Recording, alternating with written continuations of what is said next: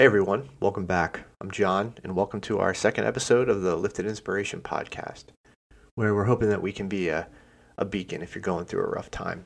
If you missed our first episode, I introduced my family and some of the incredible complications we had uh, on the birth of our second daughter, Alexis. After she was uh, tested, we discovered that she had a terminal genetic disorder called I-cell disease or mucolipis 2. Mucolipidosis 2, sorry. I talked about all the craziness that ensued following her birth and, and some of the declarations that Lauren and I made as a family. The first being was that we would still honor God despite our circumstance, and the second was that we were going to try to give Alexis the most normal life possible. The uh, couple years after Allie, as we like to call her, uh, birth were uneventful. We had a couple of trips to the hospital for pneumonia, but for the most part, things were, were pretty smooth. We held true to our declaration. We took Juliana and Alexis on their first trip to Disney World. At the time, it was probably pretty irresponsible because we were so poor. Um, but we did it anyway, and it, it was it was a great trip. We made some pretty cool memories too. Um, one of the things that's really kind of a, a, big deal or a strong memory in our family is Aladdin's Magic Carpet Ride, and it um, it was the first ride the girls ever did on their first trip.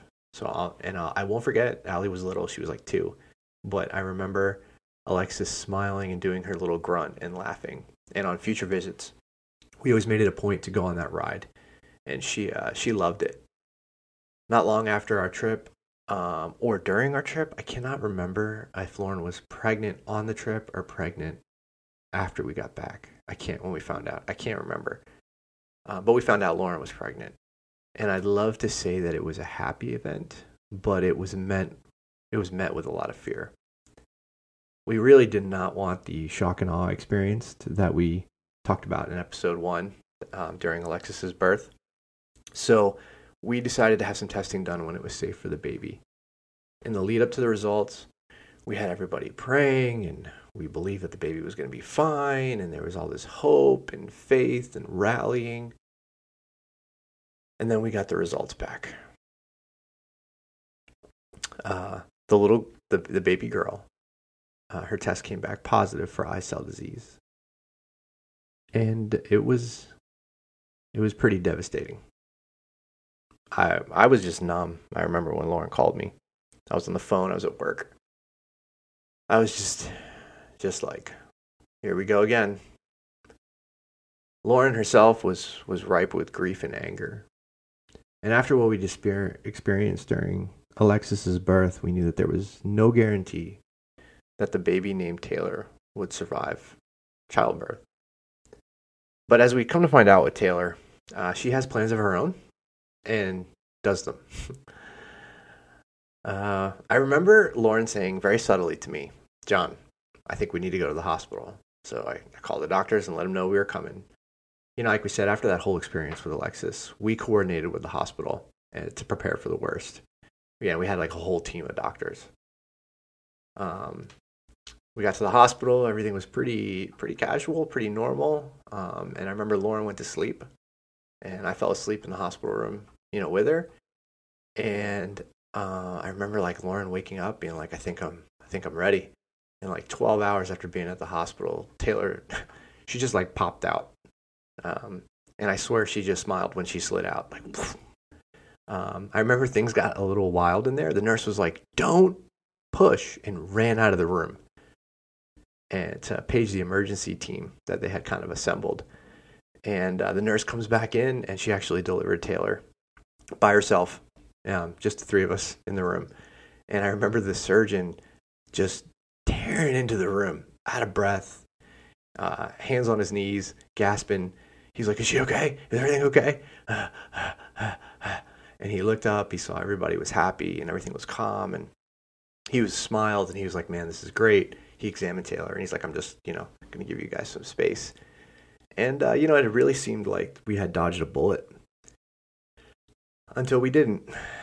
Um, as weeks went on as taylor and taylor came home um, we noticed that she wasn't eating right and her heartbeat was funny and she would throw up and it was it was just something wasn't right. She wasn't putting on weight, and she didn't look healthy. And Um, she needed a feeding tube, which, by the way, wasn't anything that we weren't familiar with already. You know, when Alexis came home uh, from the hospital, she needed a feeding tube into her. It's called G tube uh, into her stomach. We, you know, insert through the nose. It was like, well, we kind of brag like that was our first like medical procedure that we ever learned. If it's called a procedure, I don't know.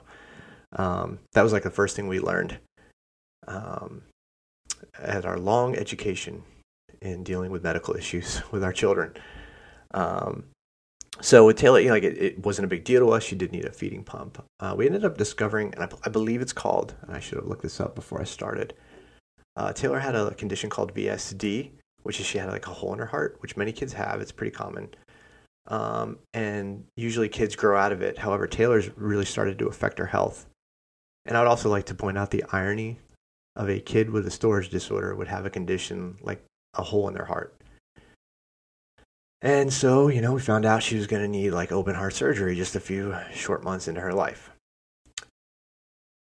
The day of the surgery became one of the longest days of my life. And there was like other complications that went around with it too. I think like I'm pretty sure our car broke down on our way to the hospital to stay the night at children at the Ronald McDonald House. I mean, it was just like this whole mess. That just I remember we had to take a cab to the hospital with Taylor, and it was just nuts. And I remember the surgeon just seeing like the look of dread on my face, and he just said, "Look, if it can be done, it can be done here," which is great. And all I could think of was, "What if it can't be done?" There was a nurse that was assigned to give us updates and like a minute by minute rundown of how long the procedure was going to last. And this was the nurse that would come out and update us as the surgery progressed, and everything was like kind of timed. And so we went into this kind of nice waiting room on the cardiac floor. And uh, initially, the, the updates came like on the regular schedule. However, I started looking at the clock and I noticed that there weren't any more updates coming in. And we hadn't seen the nurse in a while and I I don't remember how long the surgery was. We were told it was supposed to last, but I remember we had passed we had well past the time they had told us that the surgery was going to go on for. And I'm looking at Lauren and I'm like, what is going on? And I'm trying to stay calm. And I'm like, something something's not right. So eventually the nurse comes in and says that there were some complications, everything's okay, and that we'd be able to see Taylor soon and the nurse was like, you know, they'll come out and they'll tell you, you know, like what happened. So shortly after the nurse comes out, the anesthesiologist comes out and actually requested our permission to write a paper. Uh, due to Taylor's storage disorder, they had some serious problems with her airway, and apparently, she said she had to construct some things to keep her intubated. Um, and it was after that, and we talking to the surgeon, Lauren and I made a decision that just we were not going to have any more surgeries unless it was like life saving. Um, and we'll talk more about that decision probably like in another episode. Um, right now, I'm just going to kind of focus on the story, but um, you know, there was there was uh, other reasons why we made that decision. Uh, I took the first shift. I took the first shift that night after surgery. Um, I was in this room with Taylor, who had these like leads coming out of her chest that were like literally there as jump starters in case her heart stopped and there was a uh, intensive care nurse that stood right at the foot of the bed at all times. And um, I remember him saying to me, "Look, you need to get some rest. It's been a long day. I will wake you up if anything happens." Because I, I just remember I would like fall asleep, I would sit up, I would walk, and I would just do the same thing for hours. And he's like, "You need you need to rest in case something happens." So, uh, was we weren't out of the woods yet. However, right on time, uh, as is when they scheduled her to. Uh, Taylor did open her eyes and she was high as a kite on pain meds. She kid actually smiled. It was hilarious. You know, and I'd, I'd love to tell you that uh, I was a rock during that whole time, but I wasn't. I was I was more like a fake rock. How I handled Taylor's birth and her surgery was baby steps to a very unhealthy life. I mean, I may have looked like a rock, and I remember people were telling me I was a rock, and they're like, "Oh, John, you're so strong. You're standing with your family." But by this point, I had three kids. Two were terminally ill, and and my wife was a wreck. Know, I'm pretty sure the first few years of Alexis's life, Lauren didn't sleep until we were finally able to get some nursing care for overnight.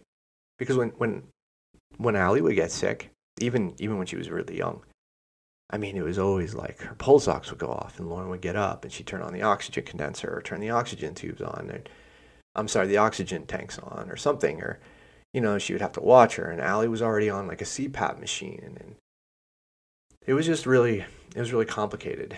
And so, you know, those first two years, Lauren didn't sleep. You know, and then with Taylor, we had added complications with the aftercare. Um, the only good thing was is, was that really was able to secure us some good you know nursing so that like we actually got some some rest. Um, but the pressure was rising and i was trying to be a rock and my misconception of that was not show emotion be quote unquote strong for my family. And boy was that that was just a huge mistake. And that was going to be a slow drip. That was really going to take a toll on me as i got older and time went on and things got even more intense. Um, as I tried to bury all these emotions, I started to develop a really quick temp- temper. And I would throw a fit if I didn't get my way. I mean, over like the littlest things. It was so stupid. It was so stupid. Um,